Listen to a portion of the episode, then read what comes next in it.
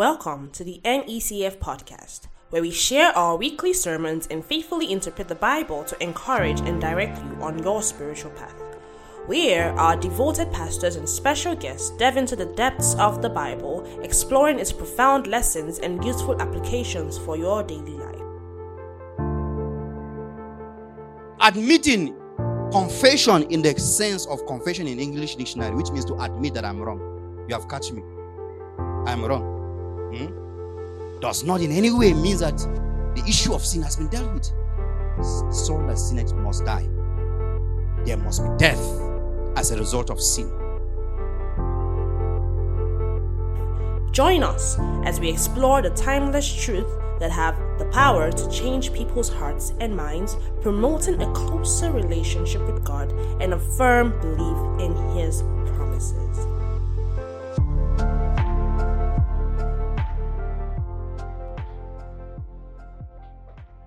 Father, we thank you, Lord, because we enjoy sound doctrine, we endure sound doctrine, and we manifest sound doctrine. Father, we give you all the glory and all the honor. In Jesus' name we pray. Amen. Now, having prayed for God to, to help us to understand His word, there's a responsibility of God and there's a responsibility, responsibility towards us when it comes to His word. James chapter 1, verse 21 in the Amplified. Let's look at our own responsibility. If this prayer which has been answered already, will bring fruit in our lives. This is how we should respond. James chapter 1 from the Amplified. James chapter 1 from verse 21. Classic.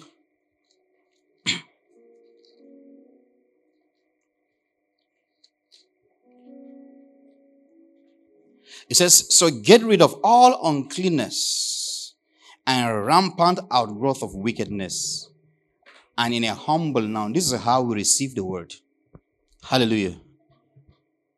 In a humble, a gentle, modest spirit, not in pride, not in grudges, not in whatever form of mirth, but in humility, gentle, modest spirit, receive you know, there's one thing to receive somebody into your house. Someone can knock onto your door and you see, say, come in. And you're not really being welcoming to that person. You know, some of us can come to your house. You can't chase us out of your house, but you'll be uncomfortable welcoming us in your house.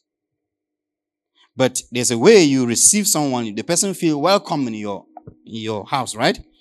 So related this to the word. It says, receive and welcome the word so you have to do what? To receive the word and do what? And welcome the word. Because if you don't receive the word, all this prayer we've prayed that God has already answered will not bring fruit in your own life. So you have a duty to receive. And how do you receive? You write. Amen. In church here, as we are teaching, as we are preaching, you are writing. Even in your quiet time, as you are studying the word, you are writing. Hallelujah. I've not done with the scripture. Please help me. You receive, right? With meekness, with humility, the engrafted word, the implanted word, and rooted, which is implanted and rooted in your hearts. So the word comes directly to your hearts, contains the power to save your souls. Hallelujah. The word has a possibility to save the souls. 22. But be what? When we've received the word, we've written it, we've contemplated upon, we've we've uh, we've welcomed the word. The word has created, has become part of us. We've created room for the word. We become doers of the word. But be doers of the word. That is, you obey the message that you are taught. Because it is in obedience that we see the fruitfulness of the word. And not merely listeners to read, betraying who? So when you listen, you welcome the word and you don't obey the word, it's self betrayal. You're doing yourself harm, not to the pastors, not to God, not to anybody, but it's a self harm you're doing yourself. And not merely listeners to it, betraying yourselves into a deception by reasoning contrary to the truth. You know, there are some people here in church, when they teach, all that they are seeing is the contrary opinion to what has been taught. And it's not actually, you know, there's a way. You know, your contrary opinion is an explanation of scriptures that you have. Or probably is you trying to compare scripture to, with scripture to come to the uh, to come to the knowledge of the truth. But to some, it's just, ah, I don't agree with this one. I don't agree with this one. What this one is saying, I don't agree with it. There's no how you will be benefiting from the word if, you know, you, you, you don't accept the word, you don't welcome the word, you know. And it will be as though you are betraying yourselves into deception by reasoning contrary to the truth that you have been taught. Verse 23. For if anyone only listens to the word without obeying it and being a doer of it, he is like a man who looks carefully at his own natural face in the mirror. For he thoughtfully observes himself. Hmm? You go to the mirror, you look at yourself in the mirror, and then you goes off and forget that. That is madness. You need, this explanation right, is, is explaining the condition of a madman. You go to the mirror, you look at yourself, and you see the spots. You see your real image you're supposed to look like in the mirror. And then you see some things that is not supposed to be on you. And then you walk away without making adjustment, aligning to the true image that it ought to be. For he thoughtfully observes himself and then goes off and promptly forgets what he was like. This is, this is unusual. But he who looks carefully, look at the way we receive it. We receive the word, we, but he who looks not not rash, not not rashly, not without care,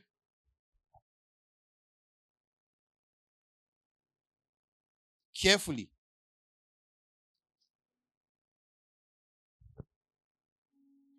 Are we receiving signal from another country?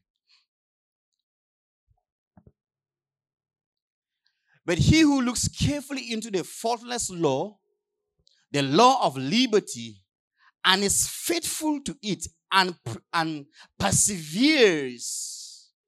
Know, sometimes the word may not be, may not sound comfortable in the beginning, right? It's faithful to, the, to it and perseveres in it, looking into it and being not a heedless listener who forgets, but an active doer who obeys. Amen? Is an act is what we call active listening. You are listening and you are writing and you are doing, you are you you you you, you listen and then you, you practice it, you do it. He shall be blessed in what? In his doings, his life of obedience. So the blessedness of the word is dependent on what? On obedience. Hallelujah. It's dependent on what? On obedience. So we have an obligation to do what? To not only listen to the word, to be sound knowledge wise, but we don't do the word, then there will be no fruitfulness in our lives.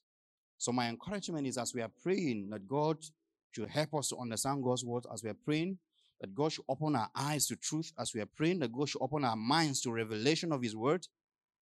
Let there be eagerness in our own hearts as well to receive it, to welcome it, to observe carefully, to practice, to put it into practice, thereby enjoying the fruitfulness that is enshrined in this revelation that we receive. Hallelujah. There's no point asking God to give us boldness as your pastors because boldness, God is increasing our boldness. Hallelujah. God is increasing our revelation, is increasing our boldness and will continue to be bold and will speak boldly. But if you will not put it to practice, then all this is of no use. So, my encouragement is that you make it a duty to put it into use. Hallelujah. So, last week we began on the issue of the confession of sins, right? On the matter of confession of sins. And there are some some very key uh, open statement, open-ended statement we made. And the first one we made is that no scripture. Now it's a continuation from what we began from several weeks and even from last week as well. So if you are new in the church, please be patient. And then I believe that even today you'll be blessed richly. So one of the hypotheses we established is the fact that no scripture in the epistles. Now, when we talk about epistles, it's not a big word. Epistles simply means letters. The Bible is divided into the what we call the New Testament books. You know, there's what we call the epistles in it, right? And of course, the four first four gospels: Mark, Luke, John, Matthew, Mark, Luke, John, right? And which one? Hmm? There are four, right? I was thinking there are five. Then we have the epistles, right? The letters written by Paul and the apostles and those who were eyewitnesses of the things that Christ did, the apostles. And we say that there's no scripture in the Bible, in the epistles, that instructs believers to confess their sins to God in order to receive forgiveness. This was the first thing we said last time that if you go through the epistles, you will not see any Bible passage that enshrined upon believers to confess their sins so that God will now forgive them their sins. Several weeks ago, I think maybe last year or so, we said that for something to become a doctrinal or for something to become a practice in the church, first of all, we must see its roots from the Old Testament. Was it, you know, in the Old Testament scriptures? Was it part of the law? Is it something that uh, the apostles wrote or taught about in the scriptures as they wrote? Is it something that they've, they've taught the early church? And even when we come to the book of Acts, can we see the elements of the practice of that thing in the early church? If we can't see this, then it's not necessary for us. Hallelujah. That's how we know how to, to evaluate which practice is applicable to us. Nevertheless, no scripture in the epistles instructs believers to confess their sins to God. To God, not to men, to God, in order to receive forgiveness. And then, secondly, we said confession under the New Testament is hinged on Christ Jesus. Whenever we see confess, the next thing we'll see is Jesus Christ and all that he has done. That is very important. You know, it's hinged on Christ Jesus, acknowledging all that he has done and is doing in and through us believers. And we also say that Jesus Christ was made sin for us, which is why from the epistles we are not to confess our sins like a literal confession of wrongdoing, but rather confess what Jesus did for sins or to sins for humanity. He died for sins, thereby fulfilling the demands of his of, of sins. And then I said last time that our goal in this teaching concerning confession of sin is to prove to see whether these assumptions are true, whether these things we've said are true. You know, the goal of every teaching is to give evidences from scriptures, right? It's a short us with overwhelming evidences about the truth of God's word. So we're going to continue from there today, from where we stopped today. And then we said something last time as, as well that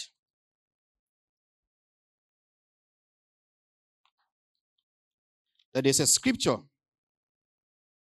that seems in epistle that seems to say the contrary when it comes to the issue of the forgiveness of sins. Confess and just to forgive us our sins and to cleanse us from all unrighteousness. So if I said that there's no any Bible scripture in the epistles that command Christians to confess their sins for forgiveness, what can I say about this passage? And I said it is, you know, our duty now to unravel what this passage is saying, what this verse is saying.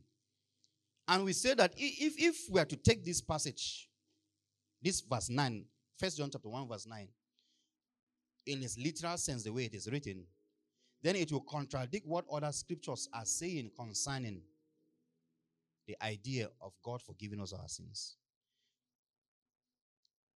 So, what have God said in his word? What have the apostles written? What have been taught in scriptures concerning the forgiveness of sins? And the first passage we saw was Matthew chapter 26, verse 27. Matthew 26, verse 27 and 28. Hymn, they went out to the Mount of Olives. Verse 28. Give me verse 20, 28. For this is my blood for a new covenant, which is shed for many for the remissions of sins. So we said here from this passage that the remission of sins, which means the forgiveness of sins, is hinged on the shedding of the blood of Jesus Christ. Hallelujah. And is not by what? By confession of sins. is by the blood of Jesus Christ. So it's not because you confess that you are forgiven, but it's because of the blood of Jesus that you are forgiven.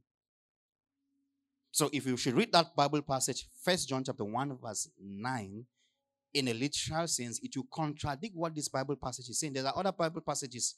For example, now Acts chapter 13, verse 37, as well. We read it last time. Acts chapter 13, verse 37, 39, and many other scriptures. Give me that one.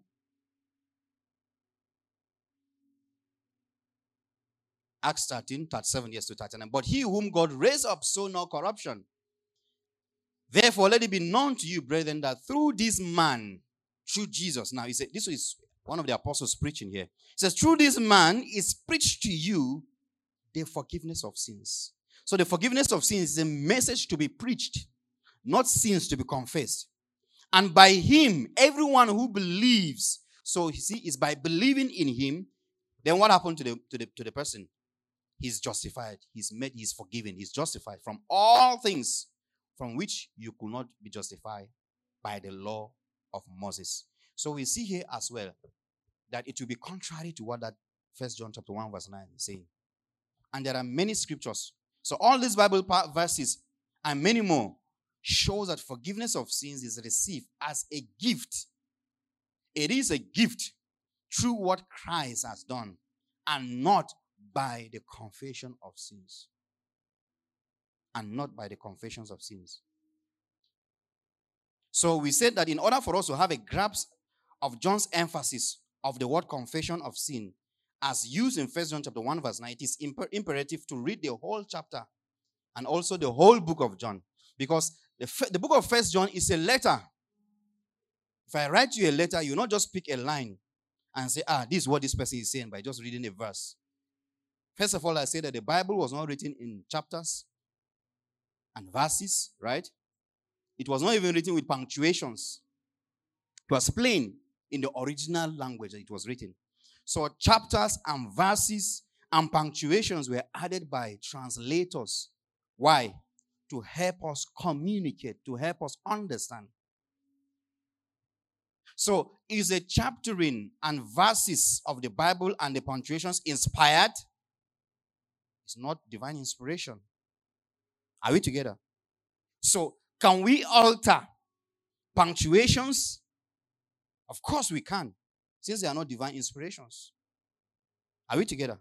In fact, if you check some Bible translations, you discover that some punctuations are not same in Bible translations because they are not inspiration, they are not inspired by the Holy Spirit. This is by translators in their attempt to help us to do what to come to a place of understanding scriptures. So, with this background information, now let's dive, let's delve into First John and explain what the writer is saying. So let's look at John's teachings on confession of sin. First John chapter 1, verse 1. Let's begin from verse 1. Let's begin from the very first verse. Now, it says that which was from the beginning, which we have heard, which we have seen with our eyes, which we've looked upon, our hands have handled concerning the word of life. The life, no, let's just stop at verse 1. Verse 1 first. So observe from this verse 1 that John didn't begin by addressing anybody much more in particular, like other writings, like in, in his other writings. John did not address anyone in particular, much like what he did in Second John Give me Second John. Let's look at the beginning of Second John, verse 1. We see the way he writes, right? Second John was also written by the same writer. Let's go to Second John, verse 1. The elder to the elect lady and her children. You see, he's writing to who? To the elder, to, to, to the elect lady, right? And her children, whom I love in truth, and not only I, but also those who have known the truth. Okay, let's move to 3 John chapter 1, verse 1 rather. We see he was specifically addressing an individual here in 3 John verse 1. The elder, which is himself, to the beloved Gaius, whom I love in truth. Now go back to First John 1 1 and let's see who is he addressing. Did he, did he follow the same pattern? Because this is very important for us to understand verse 9. That which was from the beginning. So, so which means that he didn't begin by addressing a specific individual. Are we together? He didn't begin by addressing what a specific individual. So John therefore spoke about the message. And what is this message? This message, this word of life, right? Spoke about, you know, the word of life as we see in this First John chapter 1, verse 1. So we should not further that every time John talked about believers in First John, he was always specific. Amen. Whenever, if you read through the entire book of First John, that when John is talking about believers, even in all his writings, not only First John, when he's talking about believers, he's always specific. Let's look at some examples. First John chapter 2, verse 1. Look at how specific he is in First John chapter 2, verse 1. First John chapter 2, verse 1. Yes. My little children, hmm, these things I write to you that you may not sin. And even if anyone sins, we have an advocate with the Father, Jesus Christ the righteous. So when he's speaking, is, is it specific here? Yes? Help me, please, so we can do this together. Is it specific here? And he's specifically talking about who? My little children, right? Which means that you know that this is talking about a believer. Isn't it? Jump to verse 12 of that same chapter 2. Verse 12 verse 12. I write to you, little children, because your sins are forgiven you for his name's sake. Is it specific here about the believer? All right. Now let's move to verse 13. We'll see his, how he writes. I write to you, fathers, because you have known him. Is it specific here?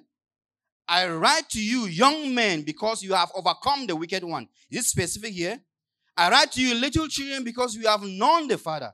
So every single time Paul, uh, John is speaking or referring to believers, there's no ambiguity in his communication concerning the believer. He's specific, you know that he's talking now to the believer. Now let's look at First John chapter 2. Yes. Yes, yes. Of course, we've read, right? In First John chapter 2, verse 12, he wrote to fathers. First John chapter 2, verse 13, he's referring to young men. So let's move to chapter 1, verse 2. First John chapter 1, verse 2. You see that Paul spoke about eternal life. Said the life was manifested, and we have seen and bear witness and declare to you that eternal life, which was with the Father, was manifested to us. So in this verse 2, John was is speaking here concerning eternal life. And later he taught it in, in, in chapter 5 verse 11 to 13, as having the Son, even Christ Jesus, and thus will be by faith. You understand what I said? This eternal life he spoke, he's speaking here. We'll see that later on in the same book, the same letter. It's not another letter, the same first John. Give me chapter 5, verse 11 to 13. You see where he was referring he was referring to this eternal life to be in a person. And this is a testimony that God has given to us eternal life. And this life is where? Is in where? Is in his son. Verse 12. He who has the son has what? Has life. He who does not have the son of God does not have life. These things, yes, these things I have written to you who what? Who believe in the name of the Son of God, that you may know that you have eternal life and that you may continue to believe in the name of the Son of God. This is the reason for the book of First John. The reason for the book of First John is not so that people will be confessing their sins. Are we together? Specifically to believers, that they may know that they already have eternal life. First John chapter 1 verse 3. Let's go back to First John chapter 1 verse 3. We are going down until we reach verse 9. It's very important that you maintain consistency. That's how we'll come to a proper interpretation of what that verse is saying. That which we have seen and heard, we declare to you. So John here is saying that that which we've seen, right? We've heard. What makes him our apostle is because he has had a contact with Jesus Christ firsthand. So that which we have seen and heard, we now declare to you that you also may have fellowship with us. And truly, our fellowship is with the Father and with his Son, Jesus Christ. So, who is John addressing here? The believer. Are we together? He begins to speak about fellowship and speaks about our fellowship being with the Father and with his Son, Jesus Christ. Let's move to verse 4. And these things we write to you that your joy may be full. Who is he referring to here? The believer. Are we together? John was specific here and thus stated that I write unto you that your joy may be full. Now, the question there will be to ask who are these you that he speaks to? And we've come to agree that this you is speaking to is who? Is the believer. Hello? Up until now, we now understand that Paul was writing to the believer, isn't it? Good. Good. Hold this knowledge very well. He was speaking concerning those who have eternal life, who have fellowship with the Father, the Son, and other believers. Isn't it? Now, this following, this is following what John taught in First John chapter 2, verse 12 to 14. Give me chapter 2, verse 12 to 14. We are collaborating the entire book of First John together. We are reading it together. First John chapter 2, verse 12. We'll see that it's in line with the same thing. Chapter 2, verse 12. Yes, it says to 14. It says, I write to you, little children, because your sins are what? Are already forgiven you for his name's sake. Is it because of confession? No for his namesake. I write to you, fathers, because you've known him who is from the beginning. I write to you, young men, because you have overcome the wicked one. I write to you, little children, because you have known the Father. Verse 14. I've I write, I've, I've written to you, fathers, because you have known him who is from the beginning. Knowledge is key here, and this knowledge is by fellowship. I have written this to you, young men, because you are strong and the word of God abides in you, and you have overcome the wicked one. So here we see that the believer have already overcome. They have known the Father, He who is from the beginning. He goes further to refer to them as brethren. Right? He go on to talk about them as brethren. First John chapter 2, verse 7. Calling those, yes, addressing as brethren. I've written to you, fathers, 2, verse 7. 2, verse 7. Brethren. What does brethren means? That we are of the same family, right? That we are of the same source, that we fellowship together.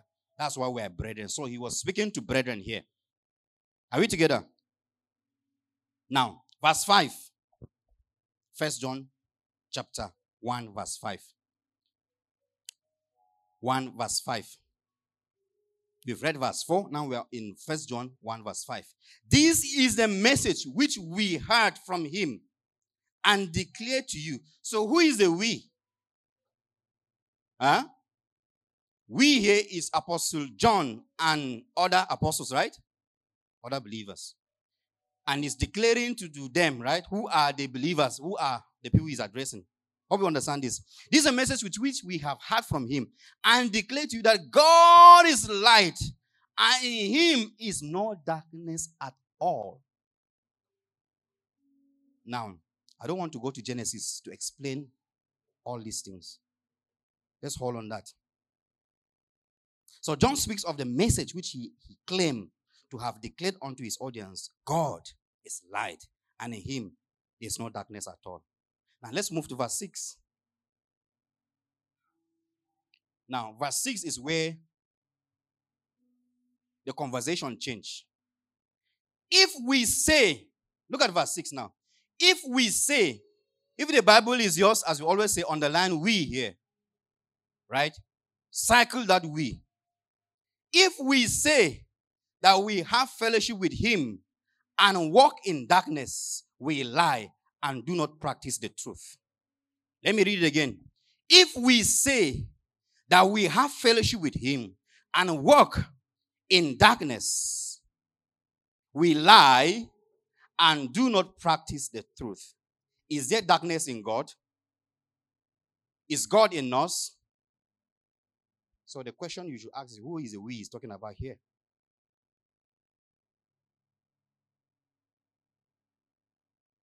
You understand? All right.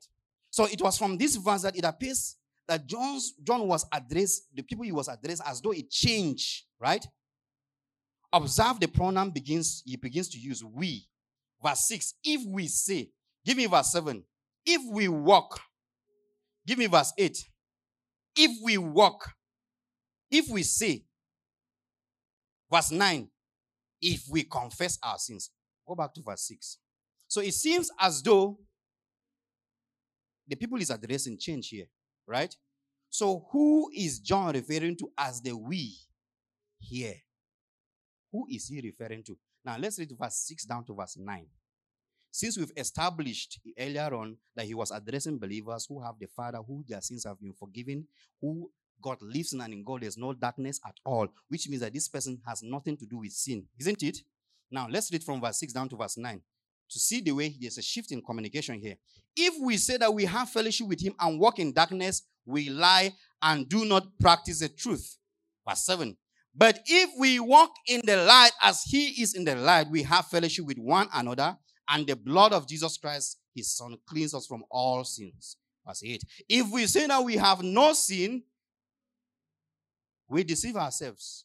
So, how can someone that we've, we've seen earlier on that he was referring to as someone that has been forgiven, how can he now be saying that we have sin? Then that means that something is wrong with his communication. Maybe he's confused. Maybe he was taking wine when he was writing. If we say that we have no sin, we deceive ourselves, and the truth is not in us. Verse 9. If we if we confess our sins, he is faithful and just to forgive us our sins and to cleanse us from all our unrighteousness. Now, a lack of diligent study will look as though he is referring to himself and other believers. Are we together? If you read this without carefully observing, you'll be thinking, ah, now this man now is not talking, he's talking about us.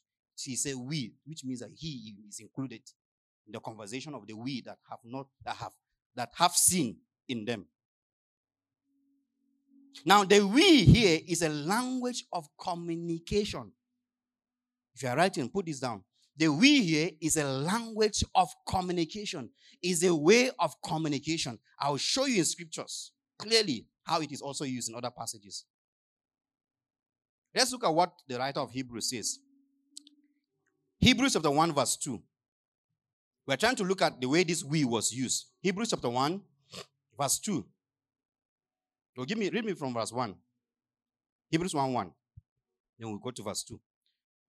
God, who at various times and in various ways spoke in time past to the fathers by the prophets, verse 2, has in these last days spoken to us by his Son, whom he has appointed heir of all things through whom all he made the walls. Now, move to chapter 2, verse 1 to 3. Chapter 2 of Hebrews, verse 1 to 3. Therefore, we must give the more earnest heed to the things we have heard, lest we drift away. Verse 2. For if the word spoken through angels prove steadfast, and every transgression and disobedience receive the just reward, verse 3, how shall we escape?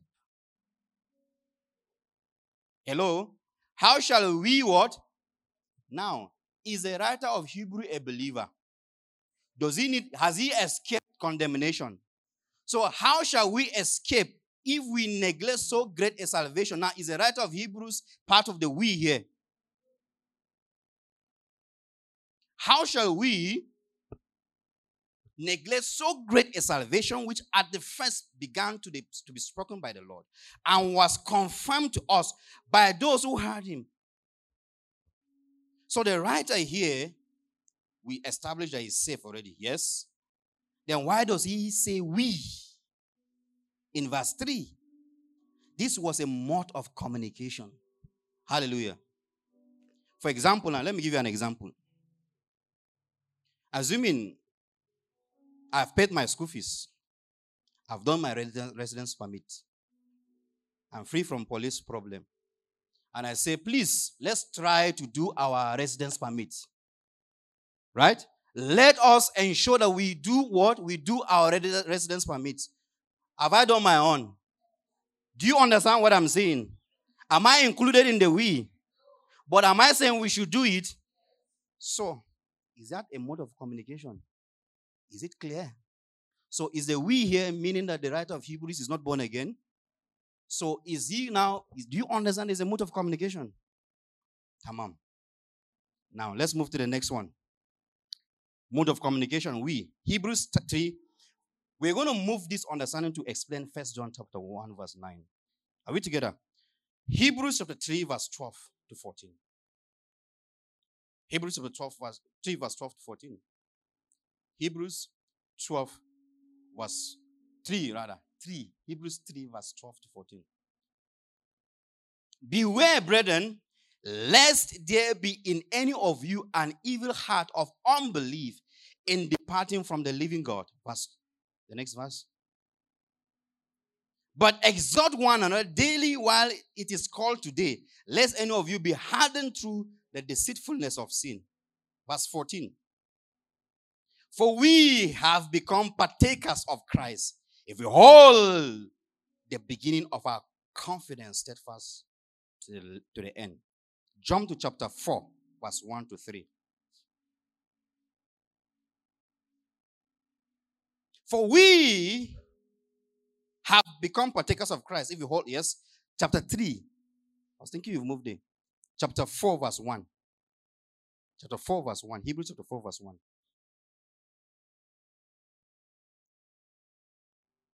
Good. Therefore, since a promise remains of entering his rest, let us fear less of you seem to have come short of it. Verse 2 For indeed the gospel was preached to us as well as to them, but the word which they heard did not profit them, not being mixed with faith in those who heard it. Verse 3 For we who have believed do what? Do enter the rest. So is he that believes has entered rest? Eh? So here the writer of Hebrews says that we who believe we've entered rest, right? Has he said, So I swore in my wrath, they shall not enter my rest, although the works were finished from the foundation of the world. Jump to verse 11. Chapter 4, verse 11. Let us, now you see where us here is brought into perspective. Let us therefore be diligent to enter that rest. But he said previously in the beginning of the chapter that we've entered rest. So if you read this passage, are you going to say that uh, the writer have not entered rest? He says, Let us therefore be diligent to enter rest, lest anyone fall according to the same example of obedience. So, question here this verse 11 is he referring to that the believer have not entered rest? So, could it be that the Hebrew writer is speaking to a mixed audience? That is a possibility that there are people there that are opposing the gospel that have not entered rest. Do we understand? Now, let's carry this evidence and move to First John.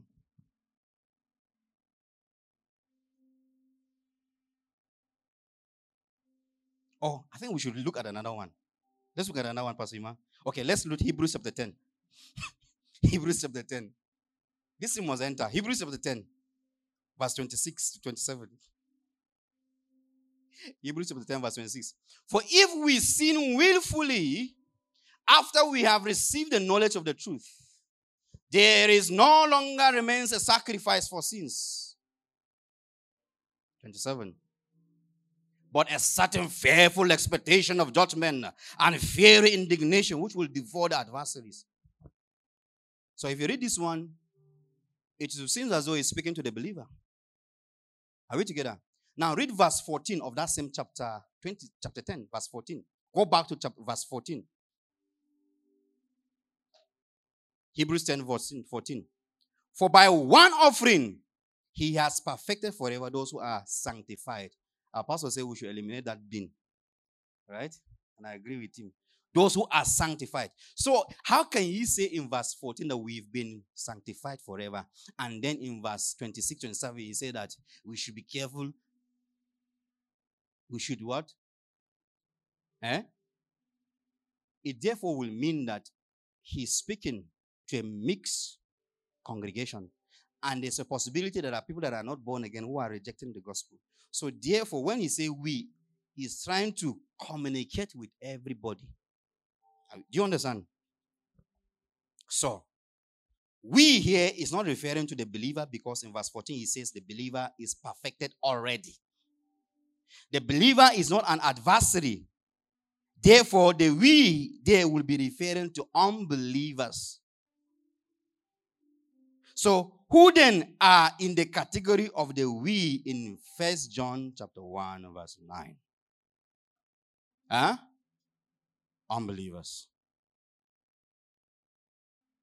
When we read verses 6, 7, and 8, we have the following information. They were a category of people that were still in darkness, isn't it? They were still in sin, isn't it? They have no fellowship with the Father and the Son and fellow believers because they have not come to believe and agree that Jesus is a solution for their sin. Are we together? All right. So, hence, he explained to them in verse 7 why a man has fellowship with the Father. Give me First John chapter 1, verse 7. Why a man has, First John 1, 7. Why a man has fellowship with the Father, the Son, and other believers. Even why a man is cleansed from his sins. And this is by what?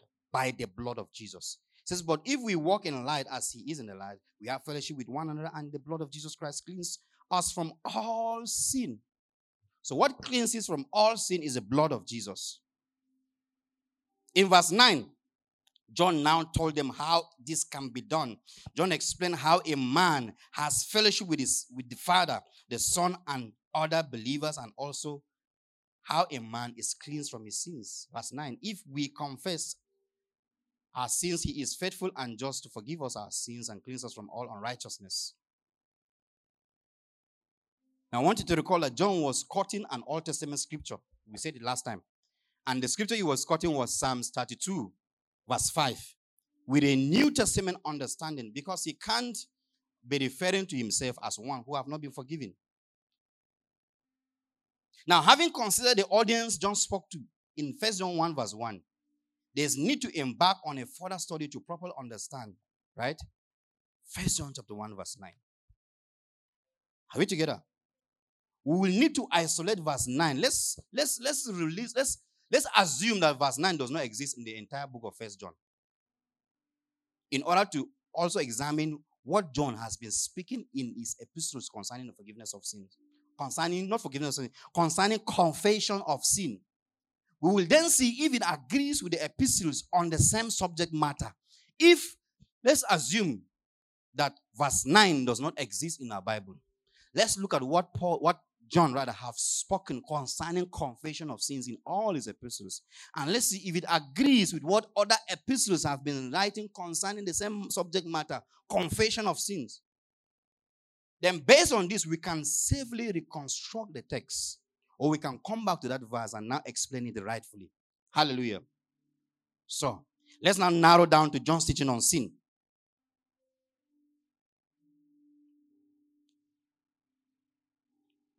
Let's note, and I say this again, that one of the points raised in interpretation of any text is that a particular text must not contradict the thought the author already established in other writings.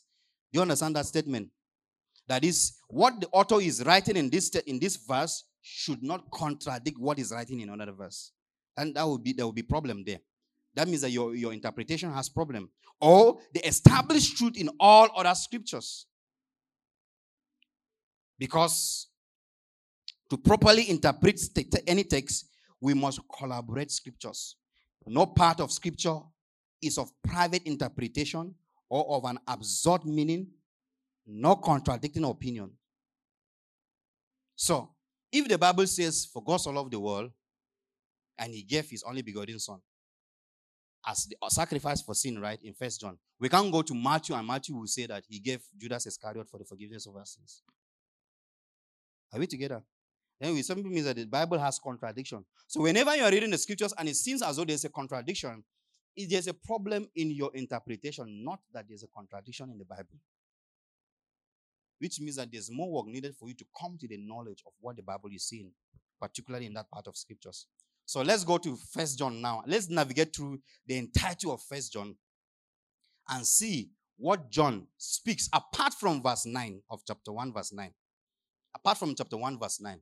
Let's see what John has consistently been saying concerning confession of sins. Right? So let's read verse 9. Then we'll now go into other verses and see whether they are aligned together. Chapter 1, verse 9. Again, if we confess our sins, he is faithful and just to forgive us our sins and to cleanse us from all unrighteousness. Chapter 1, verse 7. Let's go back to chapter 1, verse 7. What does it say in chapter 1, verse 7? But if we walk in the light as he is in the light, we have fellowship with one another, and the blood of so what cleanses us from our sins? And the blood of Jesus Christ, his son, cleanses us from all our sins. So did he say confession of sins here brings us to the cleansing of our sins? The blood of Jesus, isn't it? Chapter 2, verse 1. My little children, these things I write unto you that ye sin not. And if any man sin, we have what? We have confession to make, and the Father will forgive us our sins. Is that what he says? We have what? An advocate. So, chapter 1, verse 7, what is the solution for sin? Christ. The blood of Christ. Chapter 2, verse 1, what is the solution for sin?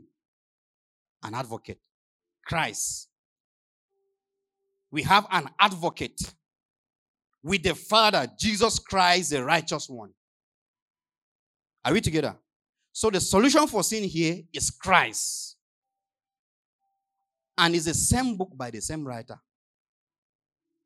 Chapter 3, verse 5. And ye know that he was manifested to take away our sins, and in him is no sin. So who taketh away sins? Eh? What is the solution for sin? This part of this text. Christ. And Christ here is referring to all that Christ has done for sin. Are we together?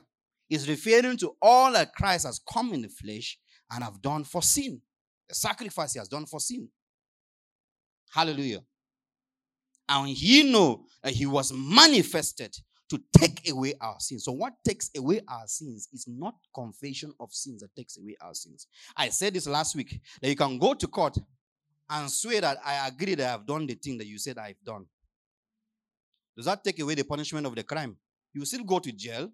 So the issue have not been resolved. Are we together? The crime must be remitted for.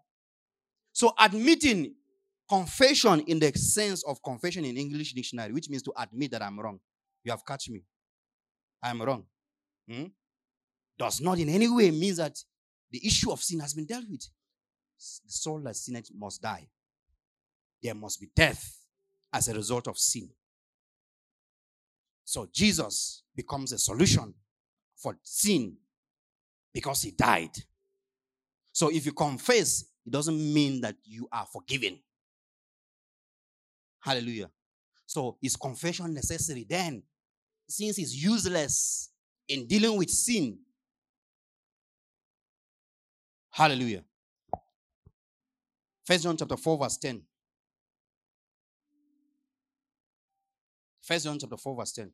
In this love, not that we love God, but that He loved us and sent His Son to be the word propitiation for our sins. What is a propitiation for our sins? Confession.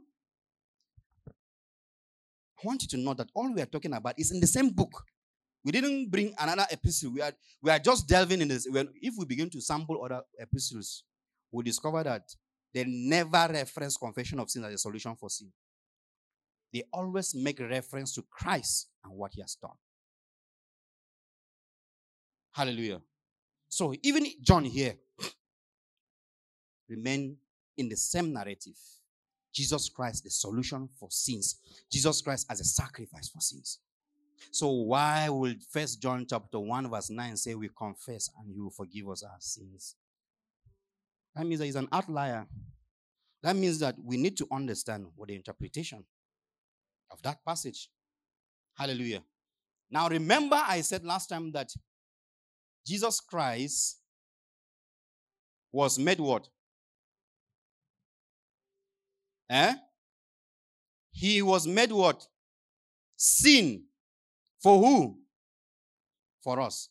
Jesus Christ was not a sinner. That would have been better. Hmm? At least he's just a sinner. But he became sin. That means he graduated from being a sinner. He bypassed being a sinner to become sin himself. So in redemption, Jesus is what? Is sin. That was why he needed to die. Are we together? So if we confess our what? All right. Let me leave that one. We'll come back to it. When John talked about sin, his emphasis was on the blood of Jesus and the propitiation for our sins. John never mentioned confession as the cure for sin. Rather, he taught the blood of Jesus as the cure to sin. Paul also reaffirmed this vital truth in his epistles. Now we've left John now with all with what is in First John alone. Now let's look at what Paul said also concerning the forgiveness of sins. Romans chapter 3, verse 25. Romans chapter 3, verse 25. Romans chapter 3, verse 25.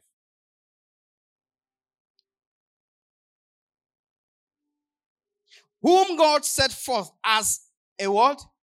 A propitiation by his blood. By his what? Whenever you see propitiation, you know that is a transaction for sin, right? And next thing you will see is Jesus Christ, his blood. Through faith to demonstrate his righteousness because his forbearance in his forbearance, God had passed over the sins that were previously committed.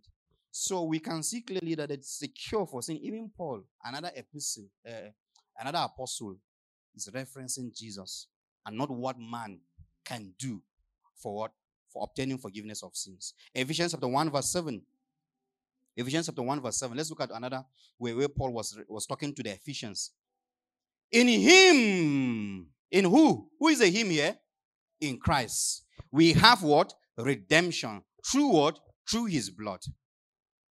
The forgiveness of our sins according to the riches of his grace. Let's look at what he, he said to the Colossians chapter 1, verse 14. Colossians chapter 1, verse 14. Colossians chapter 1, verse 14. In whom we have redemption through what? Through his blood, the forgiveness of our sins. So if it's the same gospel they had and the same gospel we have, why will our own gospel say we should confess so that Christ will forgive us?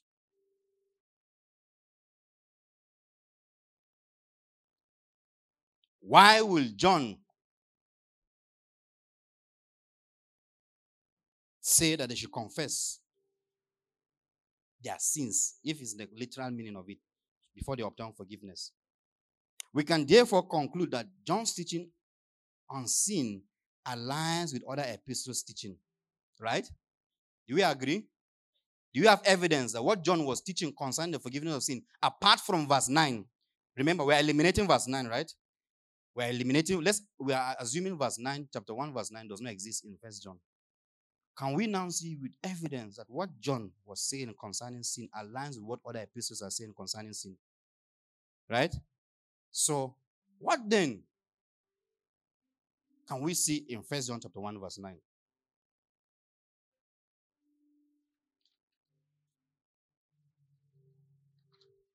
We have seen previously that the word confession is translated from original Greek homologeo, right? Homologeo, H O M O L O G E O. I've spelled it last week. H O M O L O G E O, which implies to say the same thing in agreement. It implies to say the same thing in agreement. It is the work of faith. Confession means you are agreeing by faith. Therefore, it is to agree in your heart and with your mouth that Jesus is Lord. And he rose from the dead, having come in the flesh. That is our confession. What is our confession? Our confession is what? Is Christ. And when we say our confession is Christ, what are we confessing? We are confessing all that he has done for the forgiveness of our sins. We are agreeing with him in our heart and with our mouths that all that Christ has done is for us. And we, we agree with it. We are in agreement with what Christ has done. So, John's usage of forgiveness of sins and confession should therefore be brought into the context of First John chapter 1, verse 9. We cannot neglect what John have said in all other scriptures and decide to interpret 1 verse 9 separately from other parts of scriptures. We must be consistent in our interpretation of the Bible. Sins are cleansed and forgiven by the sacrifice of who? Of Jesus. And on this basis, we do not confess sins. But what do we confess? We confess Jesus. Hallelujah. For example, now, we see First John chapter 4, verse 1 to 3. Give me First John chapter 1, chapter 4, verse 1 to 3. Going back to John, beloved, do not believe every spirit, but test the spirit, whether they are of God. Because many false prophets have come out in the world. By this you know the spirit of God. Every spirit that confesses that what? So confession is what? Is about Jesus Christ, right? Every spirit that does not confess his sins is what? Is the Antichrist. Huh? Every spirit that does not confess that Jesus Christ has come in the flesh is of every spirit that confesses rather that Jesus Christ has come in the flesh is of God. And every spirit that does not confess that Jesus Christ has come in the flesh is not of God. And this is the spirit of the Antichrist, which you have heard was coming and is now already in the world. And I pray that he's not in this church in Jesus' name. Amen. Hallelujah. First John chapter 4, verse 15. You see him making confession, he will point to Jesus. Confession. Whoever confesses that what? So you see the word confession. What do you see next? Jesus. The same first John. Not another book. Whoever confesses that what? Jesus is the Son of God, God abides in him, and he in what? In God. First, second John chapter 1, verse 7. Second John chapter 1, verse 7.